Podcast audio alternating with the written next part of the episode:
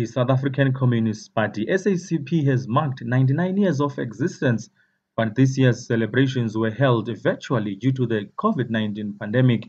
Addressing members, S A C P General Secretary Blade Nzimande expressed the need to end what he termed the tenderization of the state, as this will see corruption being a thing of the past in South Africa. He says if this does not get the much-needed attention from government, then the alliance must kiss this democratically elected government a goodbye.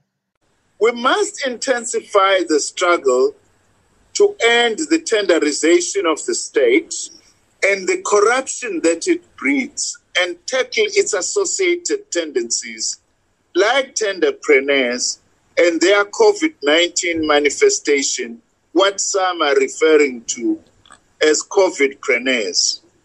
We want to say that tenderization of the state and the corruption that it, it breeds constitutes one of the single biggest threats to our national liberation movement.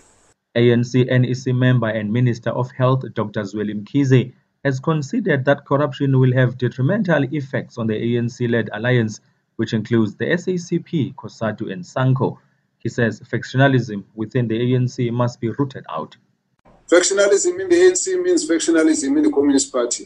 We have to work together to rid our organization of this demon. Rampant corruption is threatening to tear our structures and is eroding the deep trust and confidence our people have in our movement. These have to be ruthlessly tackled by the alliance partners with the same vigor that we used to fight against apartheid. We know that we celebrate important birthday, but the fault lines of poverty, hunger, joblessness have exposed our friends.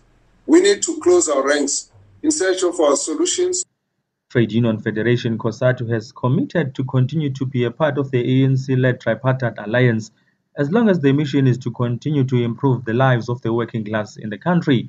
Its first deputy president, Mike Shingange, says this will take good leadership from the S A C P for the country to prosper in all spheres.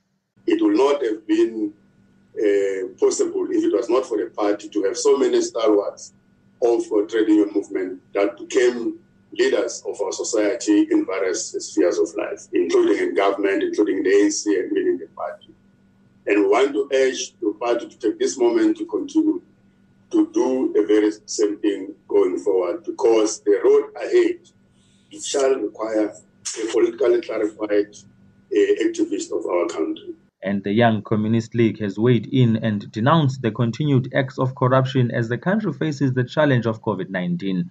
Here is National Secretary Dingy Kondini.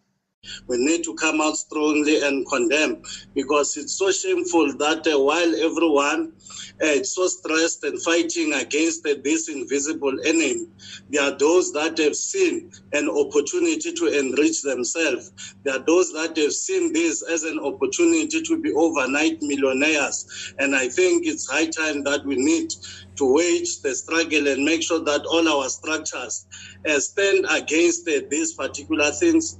And Blade Nzimande has described as a grievous mistake the move by the Finance Ministry to seek financial assistance from the International Monetary Fund to fight the COVID nineteen pandemic.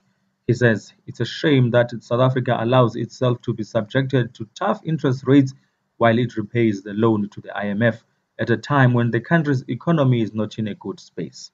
I'm Abongile Dumago in Johannesburg.